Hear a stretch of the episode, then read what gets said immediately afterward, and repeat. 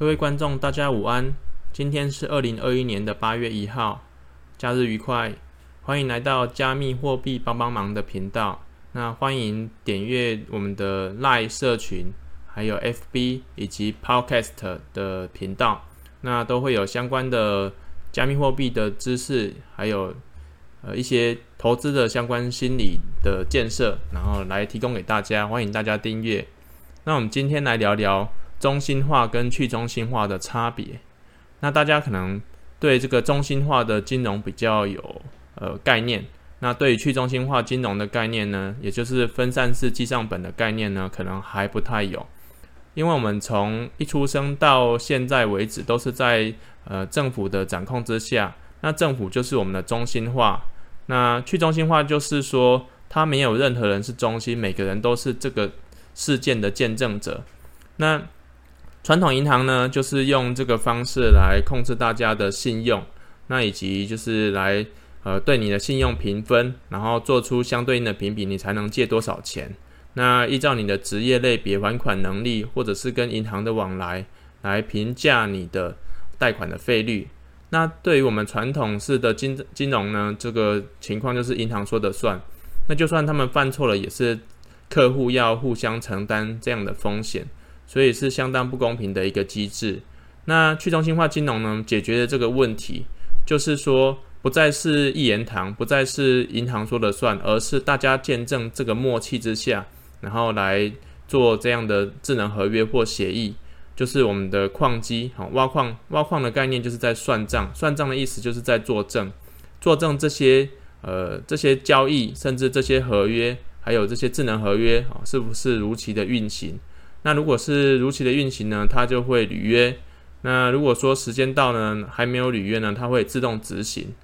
那中心化金融的缺点呢，我们刚刚已经说过了，它就是中心化。那中心化的缺点就是在于，如果银行倒闭，或者是它不让不承认你的信用，或者是银行行员卷款潜逃，那都是有可能造成你的呃损失的。所以传统的金融市场里面的上市叫做 IPO。但是在我们这个币圈里面，上币叫做 ICO。那第一个呢，它会有什么样的差距呢？我们来看看我写的板书。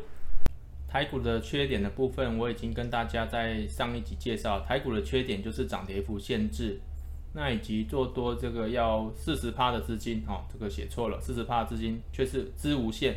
那做空的话是这个要九十趴的资金，那又有限。那第一个这个。十趴的涨跌幅呢？其实我在台股在操作的时候呢，曾经去玩过这个哦，试撮合哦。那开盘前呢，我就把它挂涨停，它真的涨停了，放跌停，突然跌停了，然后就接到电话说你在操弄这个呃股市行情。我说哈没有啊，这个没有成交啊。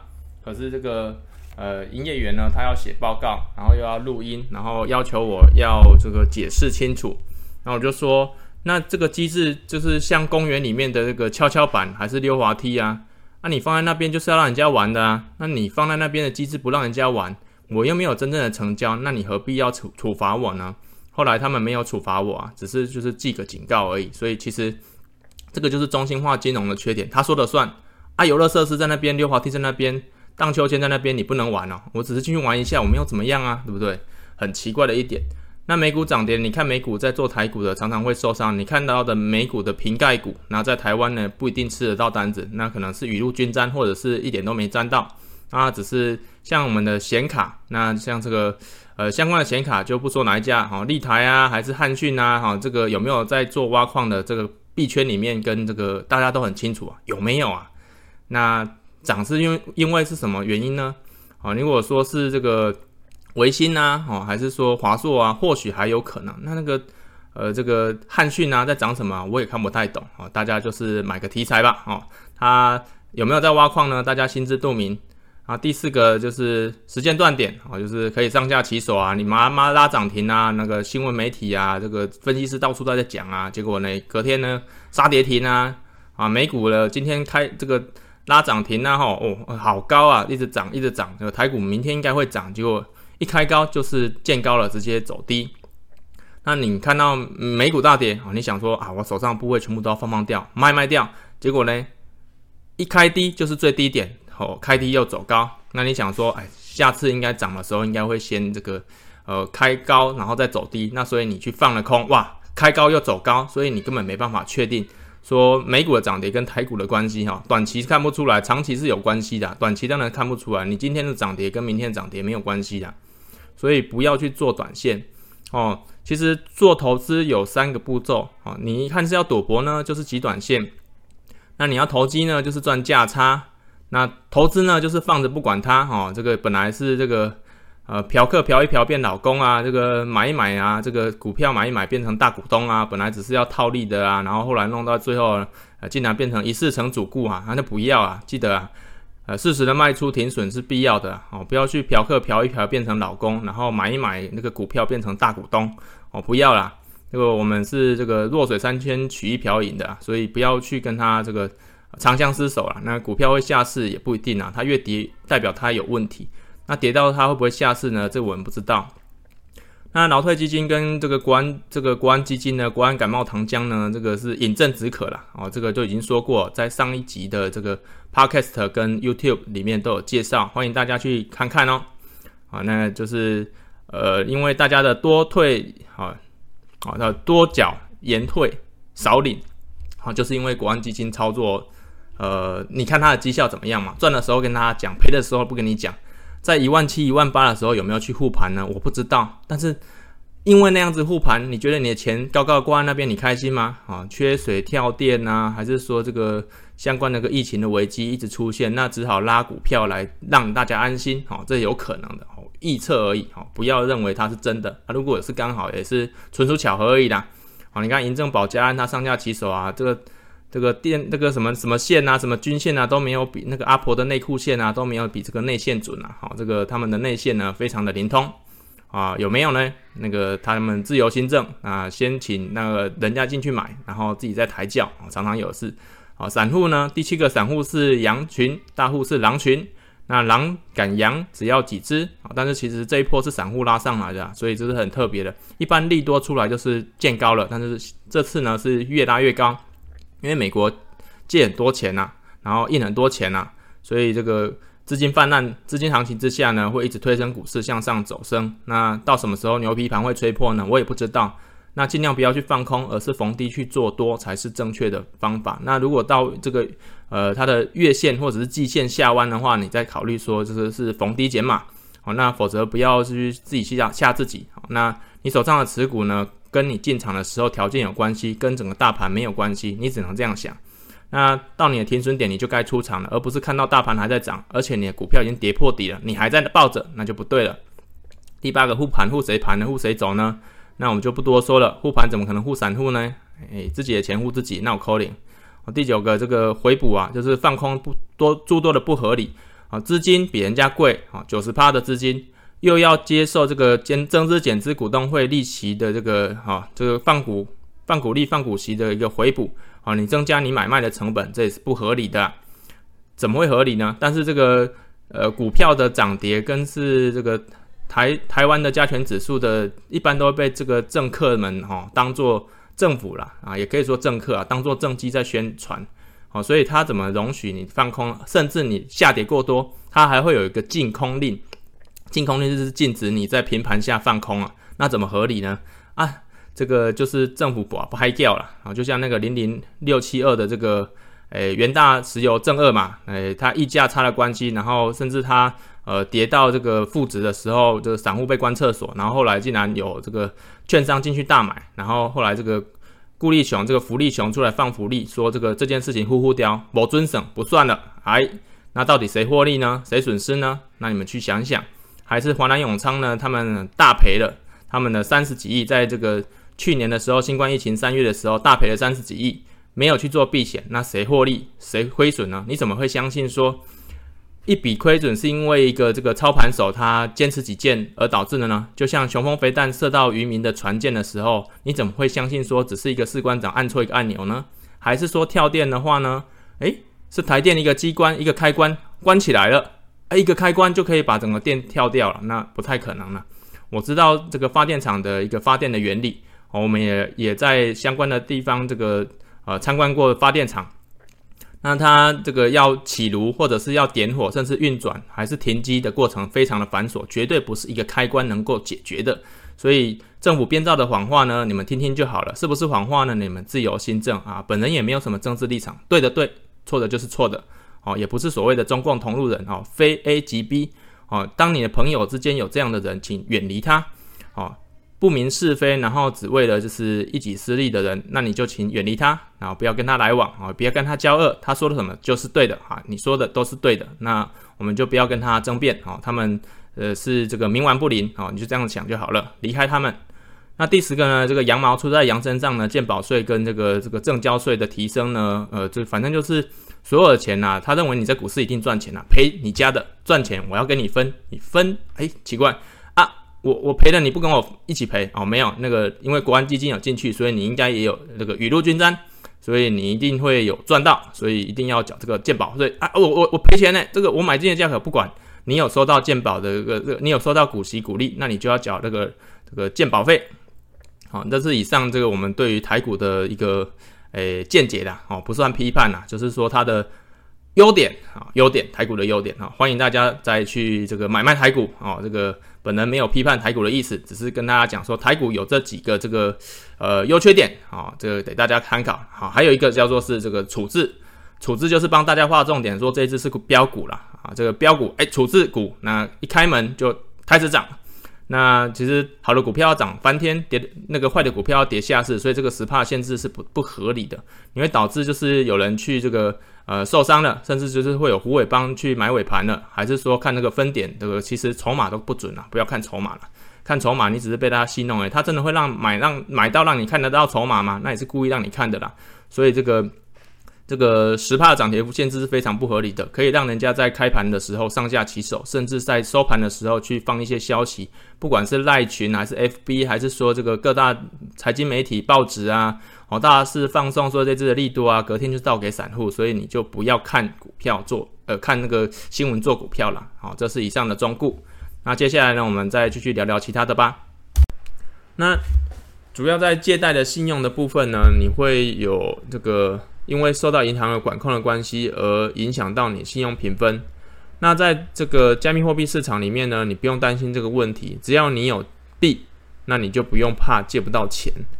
那这是很很有趣的一个状况。你可以同时当债权人、债务人，甚至说你可以债权人跟债务人就是一起来做。那你有币在呃交易所质押，你就可以借出相对应的 USDT，也就是我们的数位美金、泰达币，或者是 DAI。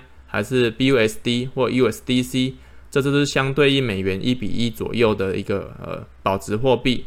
那第一个是借贷的问题，那第二个呢，就是譬如说你今天要发射呃火箭的话，譬如说 SpaceX 它没有在这个市场上上市，那它要募资的话，那要怎么办呢？那就上来发个币，然后把它的愿景写下来。那先期投入的股东呢，可能会享有这个币的优惠。那在火箭发射之后呢，成功之后呢，币可能会享受这个暴涨的一个呃福利啊，或者是它的先期股东的一个优惠。那如果你要按照传统金融市场的这个上市柜的一个流程，大概二三十年才可以就是发射一台火箭，但是那时候的技术已经就是比教科书还旧了，所以那是没办法缓不济急的。所以，这个加密货币市场的好处是速度快，然后而且不用传统金融市场的这个评分机制，只要你有钱，只要你有币，你就能借得到钱，你就能就是依照你的理念，然后来架设相关的币，然后来募资。那它是可以及时的反映出就是呃科技的先进，那也不会因为呃上市柜的延迟，就是或者是金管会或证交所的阻拦。还是说其他的这个同业的这个竞争，而导致你没办法顺利的如期的募到资，啊募资。那第二、第三个就是监守自盗的问题。常常听说中心化金融就是什么传统呃银行的基金经理人呢，把钱呢卷款潜逃，或者是挪用账户的公款，或者是呃最常见的就是二十年绩优公务人员，然后会计把钱哦卷款潜逃哦几亿的都有。这就是中心化的缺点。那中心化的缺点，呃已经那么明显，那我们去中心化就是摒除这样的缺点，那大家都有机会做这样的作证，而不会因为一个人哈，譬如说中心化啊、政府被害了，还是说银行被害了，那那个钱的损失呢，会平均在这客户的身上，而不会在这个。银行的身上，所以他们把这个风险转嫁给客户，但是他们又掌控了他们的权利所在，所以这是相当不公平的。他要有福利，但是他又不负责任。那万一他今天不小心汇了一个款给你，那你过了十年后没有发现这笔款项，你把它花完了，他可以告你侵占，但是这殊不知他是中心化金融的一个错误，就是类的错，都是你们的错。但是在去中心化金融呢？这个问题就会出现在你自己，你自己没有把这个地址看好的，那打到掉链了，或者是说使用错误的转账方式，所有的错误都会在自己。那所有的智能合约的履约都是在你审约之后，然后看这个合约有没有漏洞，然后要对这个合合约去做负责，而不是传统的一言堂哈，就是呃就是政府就是不负责任，然后甚至把这个呃风险转嫁给这个客户们。譬如说，就是保险机制的崩毁。保险其实一个后金补前金的概念。那前阵子常常有保险公司倒闭嘛，那最后的那些呃呆账呢是怎么办呢？老实说呢，就我认知啊，应该就是银行他们互相把这一笔账 share 掉，大家有互相风险承担的概念。那些钱到哪里去了呢？就是那些钱就是你们对政府的信任，对银行的信任，把它 share 到你们的信任里面。其实那一笔钱已经不在了。只要做一件事情，就是大家去把银行的钱领出来，这个空洞就浮现了哦，几百亿呀，几千亿呀，这个我不知道这个黑洞有多大，但是这个问题就在于你相信银行，所以这笔钱还存在，就像你的钱是账上的钱而已，不代表你领出来有这么多，大家都把你银行的钱都领出来了，那银行就准备倒闭了哦，挤兑的情况就会发生，甚至说新台币今天那个。发生战争的风险，那可能它呃急速的贬值，或者是说呃银行没有开门了，那你就没办法领出这笔钱了，所以这是中心化的缺点哦，这已经显而易见了。那证交所倒闭了，证交所关了，或者是说你买的股票它下市了，哦，这也是中心化的缺点。中心化就是集中管理你的资金，那你没有左右的权利，你只能任凭它摆布。那你要拿出来还要看它的脸色，或者是看它有没有开门。那再来讲说这个中心化跟去中心化的第四个哈，就是骇客，骇客能攻击中心化的这个金融的中心哈，就是可以攻击它，它有个中心在，所以常常听到这个银行的系统那个各自外流被害了，这个就是中心化的缺点。那去中心化呢，它必须要有害到五十一趴以上的电脑，就是五十一趴理论，你所有的电脑都是在这为这件事情做账，那你要骗过同时间骗过这五十一趴的电脑。才有办法改这笔账目，但是呢，这个何其困难呢？就算量子电脑发明了，也不一定能达到这样的效果。所以，这个去中心化的优点在此显现，就是骇客的部分。那其实很多这个呃金融机构，其实他们的呆账呢，其实都嗯，我预测之下啦，有可能是呃故意被害的。那说他的账目就是这样被害走了，那把他的呆账打掉。那因为错不在他们嘛，或者是开个后门让人家害，这也有可能。所以这是中心化的缺点，去中心化就没有人是中心，大家同意这个协议之下，然后去做这样的交易、智能合约之类的，所以他就摒除掉中心化的缺点，他没有一个中心在，不会说今天打你这个总统府，那就是中心化，你的的政府核心五角大厦就瘫痪了。好，那去中心化就是没有人是核心。你今天打总统，我只是可以空壳而已。打了五角大厦，那其实国会或者是那些将领根本不在五角大厦里面，那就是去中心化的优点。他不知道谁是核心，擒贼也没办法先擒王，因为那个他不知道他的王在哪里。哦，那第五个就是天灾人祸，哦，就是中心化的缺点。那我们刚刚讲到了，就是战争的风险，或者是说这个大家对新台币不信任了，那这个是中心化的缺点，还是说股票它下市了，哦，还是证交所它不开了，都有可能。所以中心化跟去中心化的优缺点，那我们呃了然于心啊。所以基本上我们喜欢去中心化金融的原因，是因为这个所有的责任都在自己，自己能掌控所有的得失。哦，你今天要借钱，或者是还款，或者是做任何的交易买币，还是说这个做合约，甚至说做其他的相关的 DeFi，就是做这个去中心化金融链上面的一些呃操作都是可以的啊，它非常的自由啊，你可以同时担任多种角色。那银行呢，主要赚的钱呢，就是在赚呃客户的利息钱。那利息钱其实一趴两趴这种低利时代呢，不是很多。他们主要赚的钱呢，是跟建商合作啊。建商其实盖房子不用钱，他们印房子而已，就是跟银行借不用利息的钱。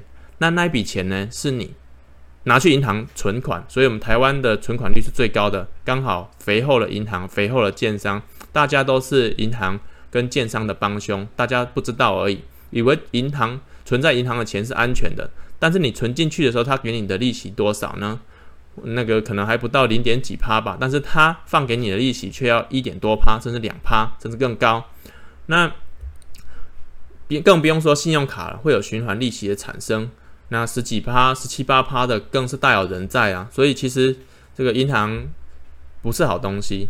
哦，对于中心化金融来讲，我们觉得它就不是什么好东西，因为在这个环境底下，他们可以这个操。操操弄那个政府的机构哦，因为他们有付政治现金，或者是对这个政客他们有相当的游说的能力，还是说某些立委是他支持的，那他法案上面他有办法去上下其手，这是中心化的缺点。那其实呢，我们要改变这样的缺点其实是很容易的，但是他们不愿意放手，那只好去污名化中去中心化，就是这个加密货币或者是俗称的虚拟货币这一块。哦，其实。无可厚非的，他们想要这个能到得到这些掌控权，然后又不想要把这个东西呃放出去。他们想要做去中心化金融，但是他们又想要掌控，那么基本上就是缘木求鱼。那交易所就是中心化，去中心化就是在这个去中心化链的钱包上面是做呃存款，或者是做转账，还是做其他的放贷，哦，这是都可以的。那币的获取方式呢，有三种，就是。买挖蹭啊，买的话呢，就是可以用交易所、信用卡、OTC，就是场外交易，那这个比较危险，不推荐。那 C to C 也不推荐啊，因为你的个资有可能会外泄啊，还是说买到人头户的钱啊，那可能你变成车手，那你账户会被冻结。所以建议的话就是交易所跟信用卡，但是信用卡要入金的手续费贵，所以也不要。那最好的方式就是交易所。那交易所它的价格透明而且安全，然后在台湾的话有 Max 跟 Maincoin 啊，这这这两家其实是属于同一家，就是数位财富科技公司。那我们底下有相关的这个推荐码跟连接，欢迎大家点选进去开户啊。首先呢，挖呢就是我们的 Miner，就是挖矿；买呢就是 Trader，就是这个交易者；挖就是做会计，当会计，然后计算这笔账，然后来见证这件事情的发生。那主要的我们会做两种，叫 BTC 跟 ETH，为什么呢？这个其实虚拟货币或加密货币会经历一波大洗牌，为什么呢？因为垃圾币发行的太多了，乱七八糟币都出现了，阿猫阿狗币也都出现了，那很多是资金盘诈骗，你看不出来它后面有这个开后门的漏洞，那你钱傻傻的放进去，那被上下其手了，所以你也不知道。BTC 呢是比特币，那。基本上呢，它只有这个价值的功能，它没有应用的功能。ETH 是以太币，那它会有相关以太链上面的应用，那非常的多元，所以以太币它是一个日后会发展的蓬勃的这个一个币种。那它的币太贵呢，它就是相对应要付给矿工的钱要更贵，那你支付一笔这个转账或者是智能合约的费用要提高，所以基本上它。币价高呢，不见得对它是好事。那可能人家会移到这个以太链啊，这 BSC 这边啊来做交易，因为它便宜。所以以太链的运用，攸关这个它的价格哈，价格高就没有人要用啊。那会有一个 GasNow 的这个一个。呃，软体哦，就是网络可以网站可以去看看它目前网络网络的拥塞程度哦。一条一条高速公路，譬如说，就是可以容纳一百台车子，今天涌进一千台车子，那太多人要算账了，所以它会塞车。塞车之下呢，就会必就是要算一笔账的钱就会提升啊，所以这个会因为这个浮动的关系而导致它的这个手续费不稳定，但是是非常安全的，没错。但是那要看看当时的网络拥塞程度以及它的币价来计算，就是你整笔转账的费用要多少。所以这个是比较难这个预料的哈。那我们来看看第二个买怎么买，就是交易所信用卡 OTC 跟 C to C。刚刚已经讲过了，OTC 跟 C to C 不要，信用卡太贵也不要，除非交易所有提供免费入金哈，免手续费入金，你再试试看。那交易所呢，就是用台湾的这个呃远东银行来开户啊，底下也有这个推荐码，欢迎大家使用哦。底下留言的地方，底下那个介绍地方有推荐码，欢迎大家使用。那信用卡呢，就是入金的话，就可能会收一到三趴不等的手续费，而且汇率比较高，所以建议在这个交易所买，用远东银行的 Banky，就是数位的这个账户来买。哦，来转账到 Max 或 Maincoin，就是这个交易所来买 USDT，也是相对应的这个泰达币，哈，美金一比一的数位美金来做交易，然后再转账到这个币安或者是 FTX。那等一下这个右边这边会跟大家介绍。那我们首先看到呢，这个秤呢，秤是什么呢？秤就是去称啊，就是去粘好。粘粘好粘满了，就像最近的奥运一样啊，很多政客在蹭的，不知道为什么啦。这个明明就没有得到铜牌，硬要说人家得铜牌啊，那个还把名字打错啊，这是社会的乱象啊。大家看看哦，娱乐一下，好玩就好了哦。那空头就是在一个币种发行之前，或者是他想要做什么项目之前，他可能会就是呃提出一些 Q&A，就是问答。那你答对了，那可能会获得相对应的奖励。在他发币的时候，你会获得相对应的奖励。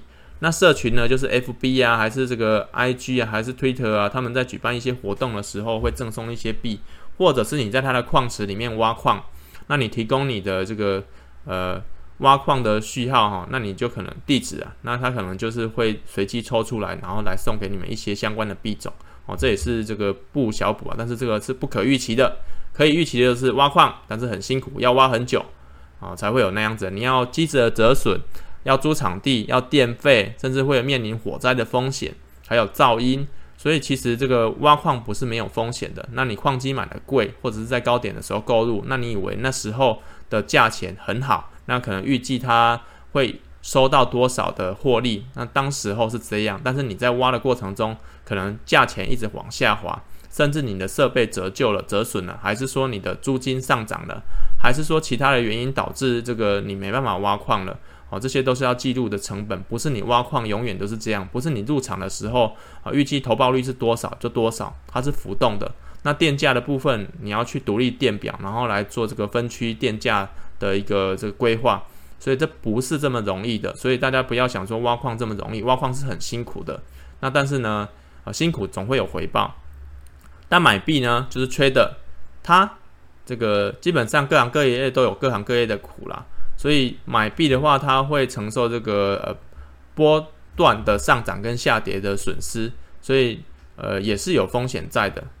OK，那我们来看到右边，右边的 Banky 呢，就是我们说的远东银行，它用这个台币入金，然后来买 USDT，就是美金泰达币啊，来做交易。那首先呢，我们会进到 Max 交易所，然后用 Banky，你要先去开 Max 交易所，然后来绑定认证到这个第二级，好，KYC 就是个别认证，然后把你的相关的资料输入跟身份证，还有核对你的人别，避免人头户的发生。那认证完之后呢，它绑定这个 Banky 的账户，好，一对一远东银行的账户之后呢，然后你就可以从远东银行打一笔钱到 Max 里面。它是交易所的概念，交易所就是说你可以在里面买卖，跟交易所无关，价钱是买方跟卖方的市场，所以你记得要进进去这个比较呃深的，好池子比较深的交易所，也就是比较多人交易、比较热闹的交易所，避免有滑价的产生，而且要挂定价，不要挂这个市价，市价的话可能会滑价，就是会买到或卖到你不想要的价格，可能跳了两三档，所以你。定价在那边等价钱成交是比较合理的，或者是点选最近一个价最近的一个价格哦，譬如说现在这个台币对美金是二十八点零六，那你就挂二十八点零六就好了，不要挂什么二十八或者是这个二十九这样子，那可能会滑价很严重哦。比这个跟这个交易所的深浅哈，它的深浅有关系哈。OK，Banky 转账到 Max 之后呢，也然后再下单购入这个 USDT。那购入 USDT 呢，再用这个 TRC 二十哦，目前是到九月底都免费哦。TRC 二十这个是一个转账的一个协议哦。TRC 二十到这个交易所哦，不论是你到交易所，或者是到你的那个 M Token 的这个呃去中心化链的钱包，还是到 Max 就是这个算是另外一个钱包哈。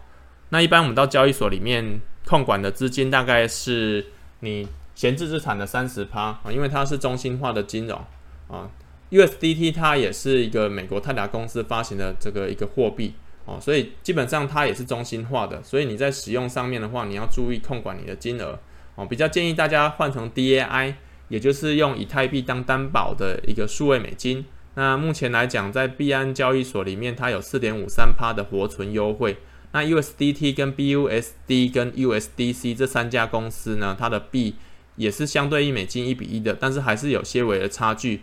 那它就属于金金融中心发行的比较中心化的货币，所以相对于 DAI 的风险，他们都是比较高的。所以大家自己去取决。OK，但是流通性最高是 USDT 啦，这无可厚非的。那它之前是不受美国监管公司的清算，那所以它有超发的情况。那被美国的监管公司发现之后呢，它就是。被罚钱了，那罚钱的就是发行债券，然后再跟这个投资人募资来还这笔账款，所以它是这个算是发行它的债券哦，就是印股票换钞票啦，就是意思是这笔钱他也没有付到，所以这个是蛮有趣的哈，大家要注意风险呐，哦，不要放超过闲置资产的三十趴在这个市场里面，好，相对的你也不要放太多台币哦，在台湾哦，实际上它还是有风险的，所以可以转一些钱到加密货币市场。你股票、基金、债券、保险呢，还是说这个套牢很久的这个一些相关的投资商品啊？哦，你可以把这些钱解来这个市场来做尝试。那输掉了你也不影响哦。譬如说从雷曼兄弟那时候一直到现在，你都还没有这个获利的。你本来是假设是啊一百趴的钱，但是你损失到七十趴，那你要回到一百趴，那就很啊要再涨四十趴。所以基本上。基本上跌下去的话，你要有停损的概念，而不是一味的硬凹哦。比如说你一百块跌剩下五十块，你要涨到一百块的话，你要涨这个两百，变成两百趴才可以，要涨两倍。那跌下去是跌五十趴，涨上去是要涨这个两倍。所以基本上停损的概念要有哦。留得青山在，不怕没柴烧。那我们继续讲这个转到这个 Max Max 用 TRC 二十转到这个交易所。那如果是用这个 ERC 二十的话，就是可以转到交易所跟这个加密货币钱包哈。那你要确定这个地址哈，完全没有错误。有可能会有骇客篡改你的资料，导致你的这个账跑到他的账里面，所以你要核对一个一个字的核对，然后核对你的这个地址是不是正确的。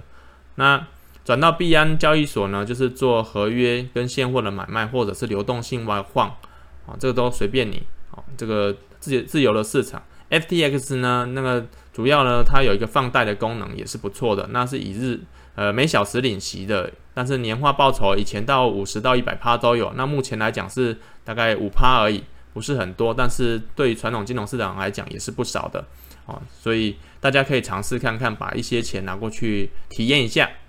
那代购的部分呢，就是用 MyCoin，MyCoin 就是跟 Max 一样，都是这个呃。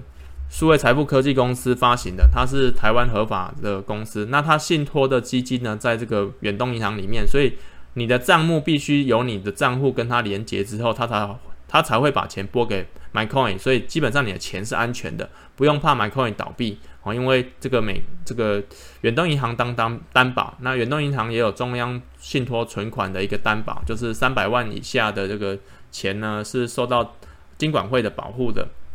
那 MaiCoin 呢，就是它定价，好，Max 是呃交易所的价格是浮动的，就是你交易两个交易者买跟卖方去做协议，代购的这个买 coin 的意思，它是代购，代购的意思就是说它是定价的，定价那个价格你就只能买卖那个价格，所以它你是跟交易所做买卖，所以价钱是比较硬的。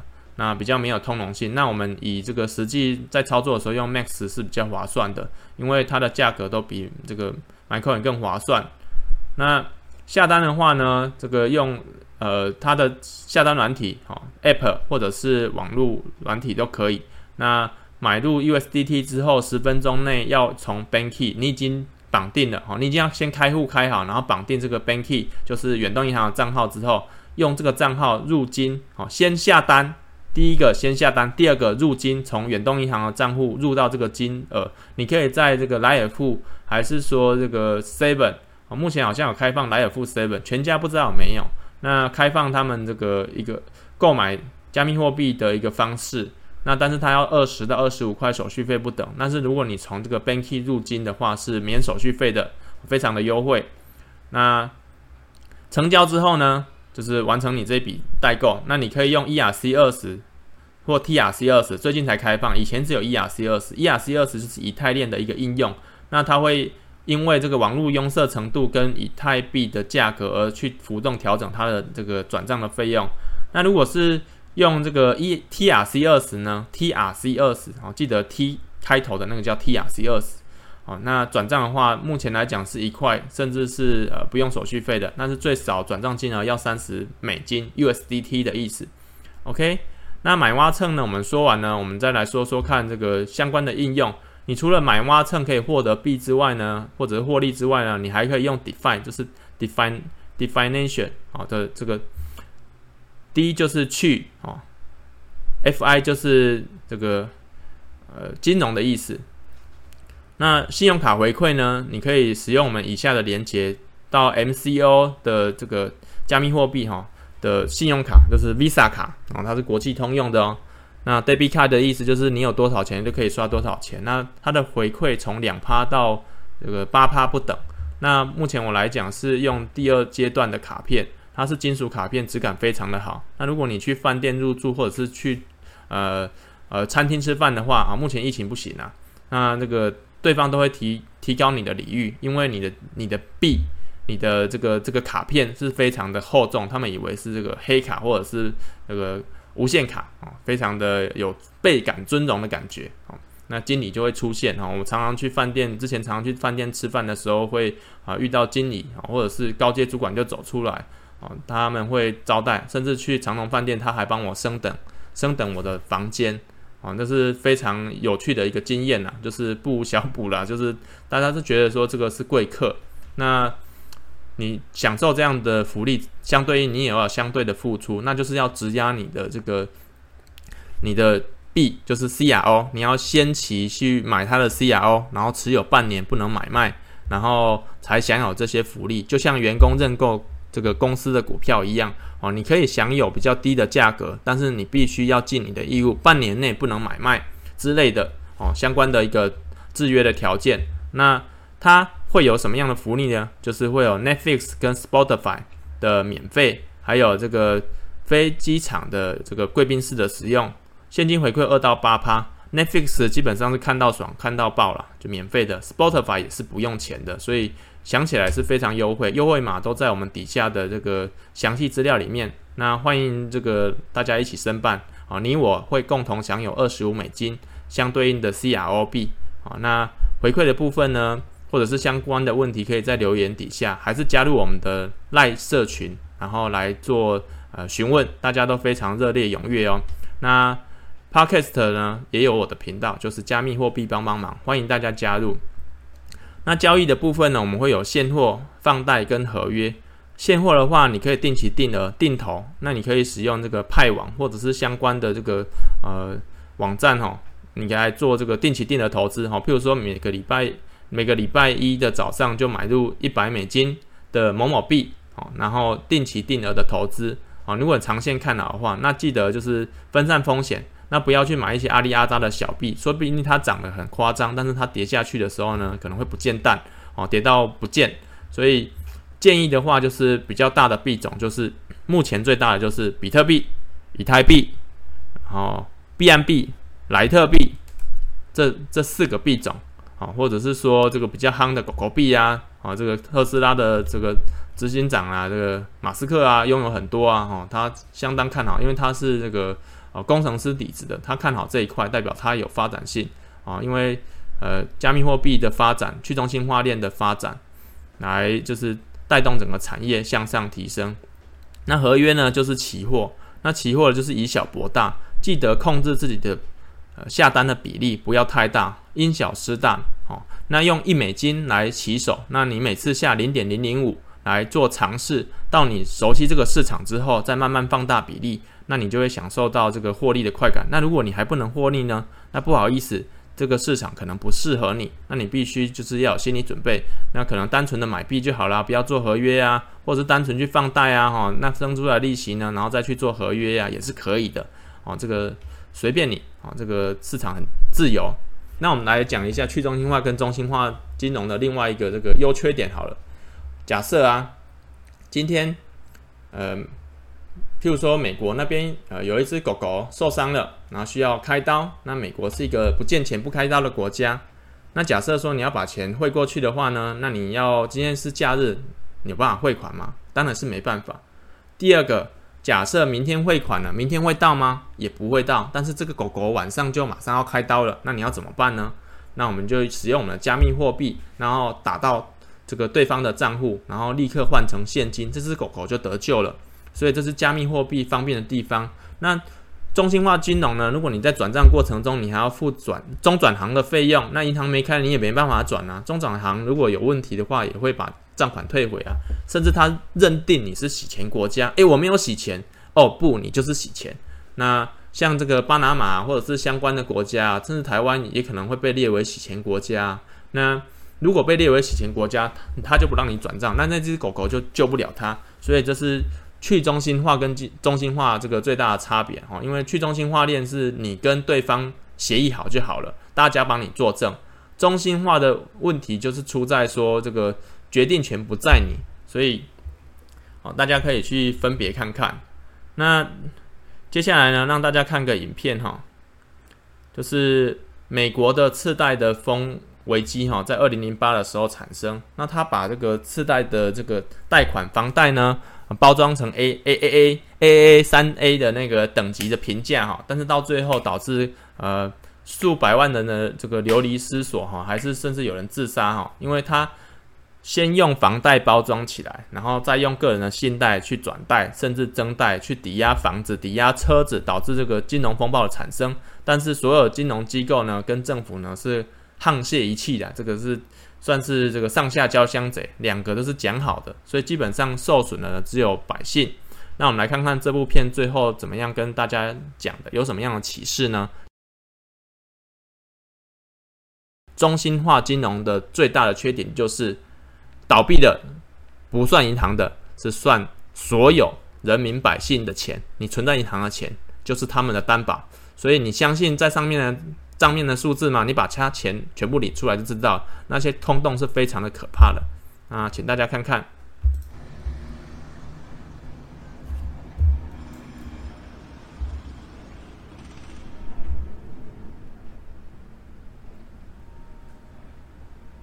六百万人无家可归啊，这只是账面的数字而已哦，非常可怕吧？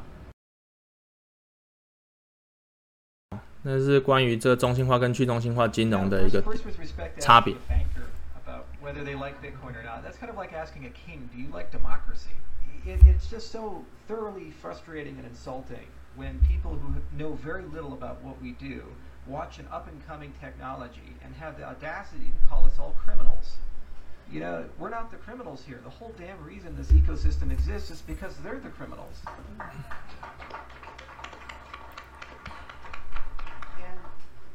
it doesn't really matter at this point what he thinks. The genie's out of the bottle. Somebody in this room or somebody at this conference or somebody around the world is going to solve the problem of decentralized lending and value stable currencies and decentralized exchange.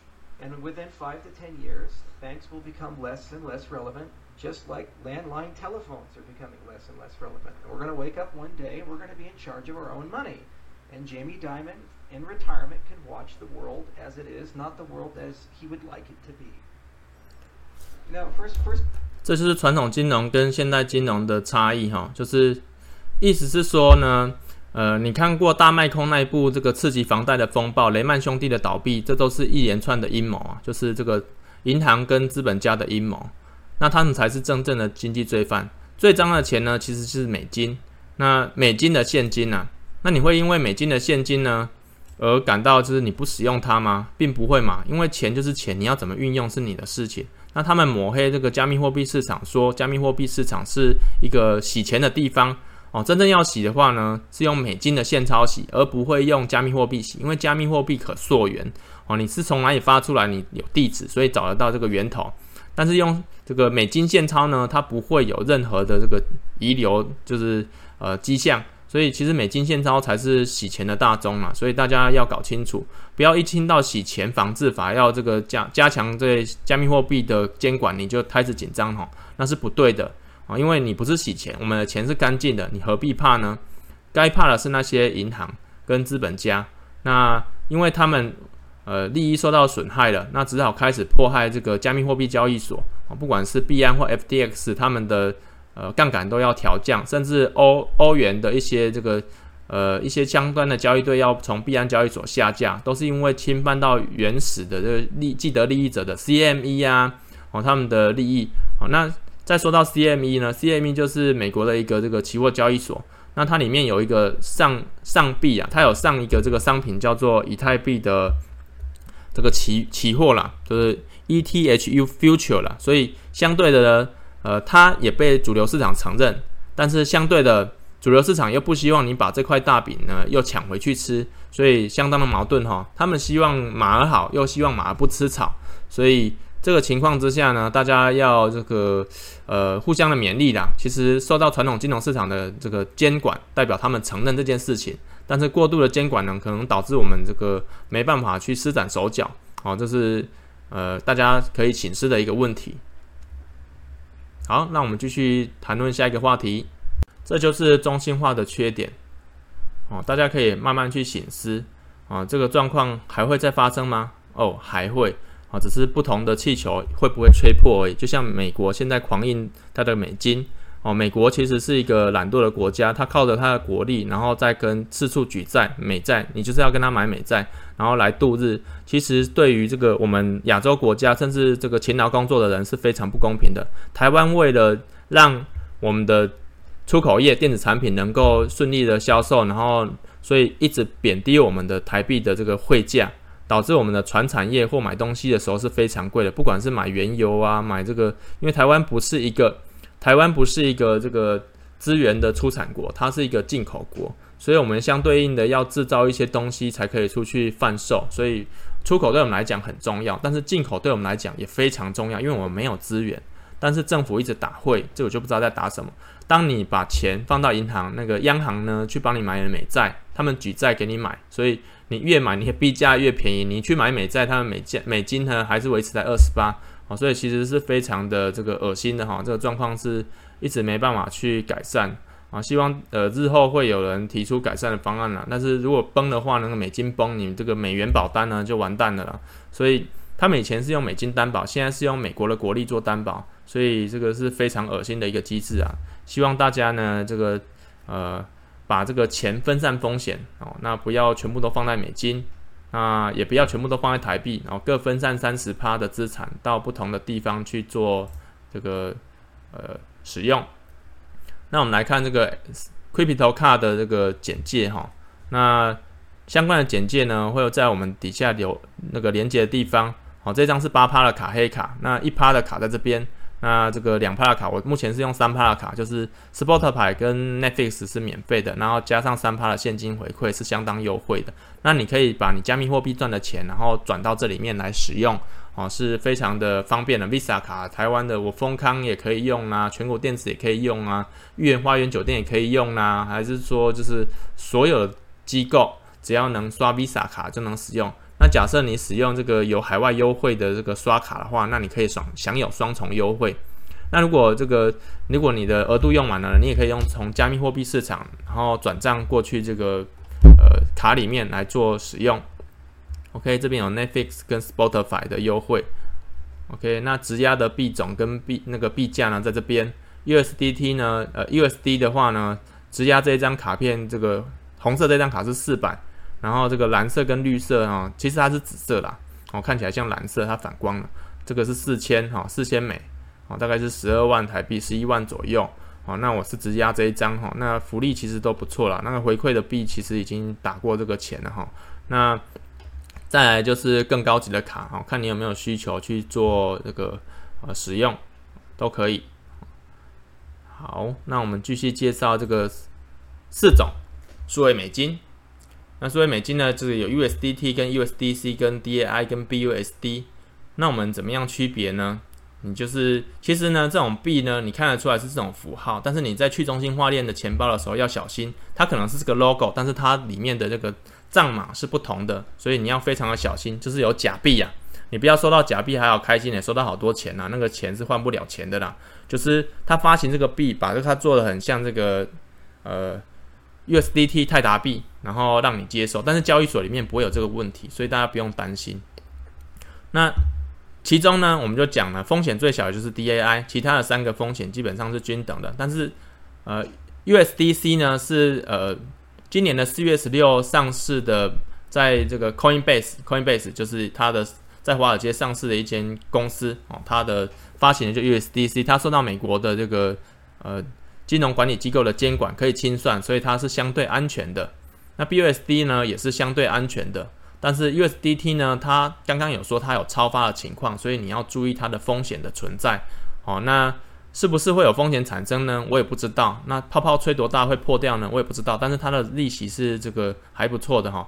其实现在的利息呢，就是大概是活存是一点二趴，最好的是这个 DAI 在 b 安里面是四点五三趴，活存的话四点五三趴，其他的都是一点二趴年化报酬率。那 USDT 呢，在这个 FTX 交易所也是我们在底下连接有这个推荐嘛，欢迎使用。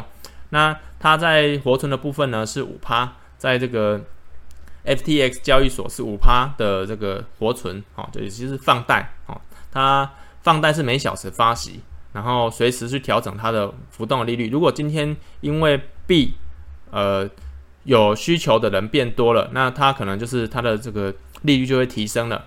好那借贷的一个概念就是说，呃，你今天有一个以太币，那比特币，你可能会想说它会涨到十万美金，那你就把它放着，但是不想卖呢？那你要享有利息呢？那你就拿到交易所，或者是拿到这个智能化合约里面去运作，啊，去借借给这个交易所，然后看有没有人愿意借这笔钱，钱借出去你就有利息。那万一说他譬如说，你借了一百万美金，假设呃一百万一颗一百万台币的话，你借了八十万，是不是还有二十万的 range？那假设说它呃即将跌破一百万美金，一枚一枚跌破一百万之前呢，它交易所会帮你卖掉，清算你的债务，然后把剩下的钱还给你，然后把人家借的钱还给人家，所以是相对安全的一个机制哦，就是你要有质押，譬如说你拿房子去抵押一样，万一你清偿不了债款，那这一笔钱。啊，房子就会自动遭到法院拍卖或银行拍卖，然后来偿还债权人跟债务人的相关的这个啊权利义务的钱。好，所以 DAI 是最安全的，流通性就是 USDT 大于 USDC 大于 DAI 大于 BUSD。那风险呢？呃，跟它的获利呢成正比，跟它的流通性呢其实也成正比的。那这个 DAI 是最安全的，其他的三个都是中心化的哈。去中心化是 DAI，用以太币当担保的。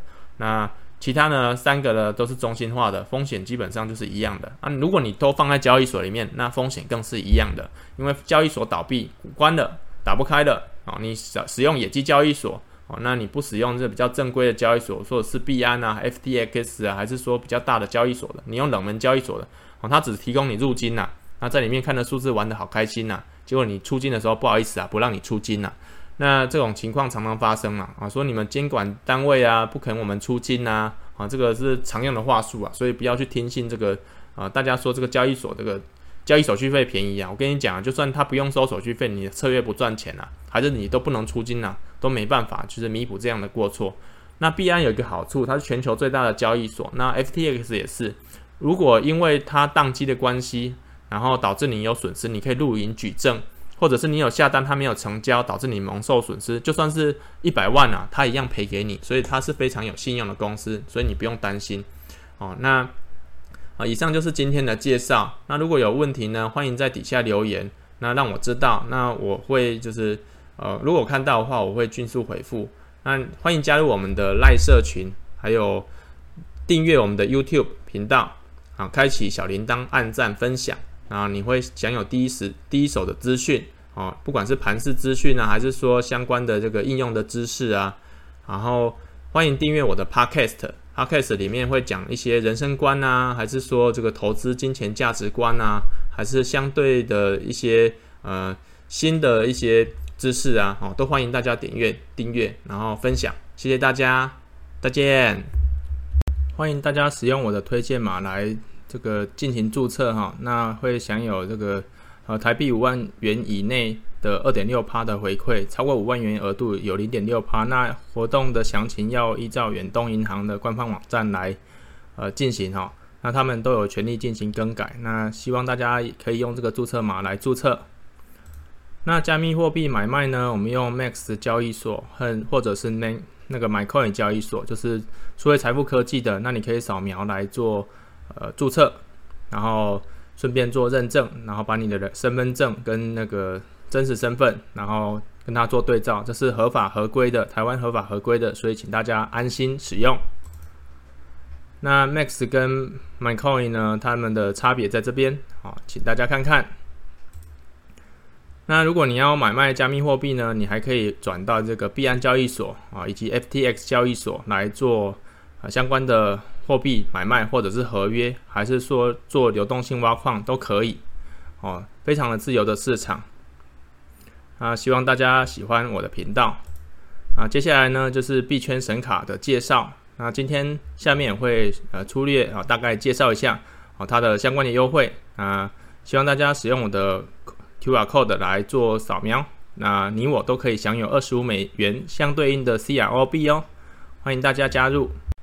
如果您想要加入我们的赖社群的话，底下有网址。那如果你想要开立相关的交易账户的话，也欢迎点阅哦。那 FB 跟 YouTube 跟 Podcast 加密货币帮帮忙，等你加入一起分享，这次都是免费的哦。您的加入将是我最大的动力，谢谢大家。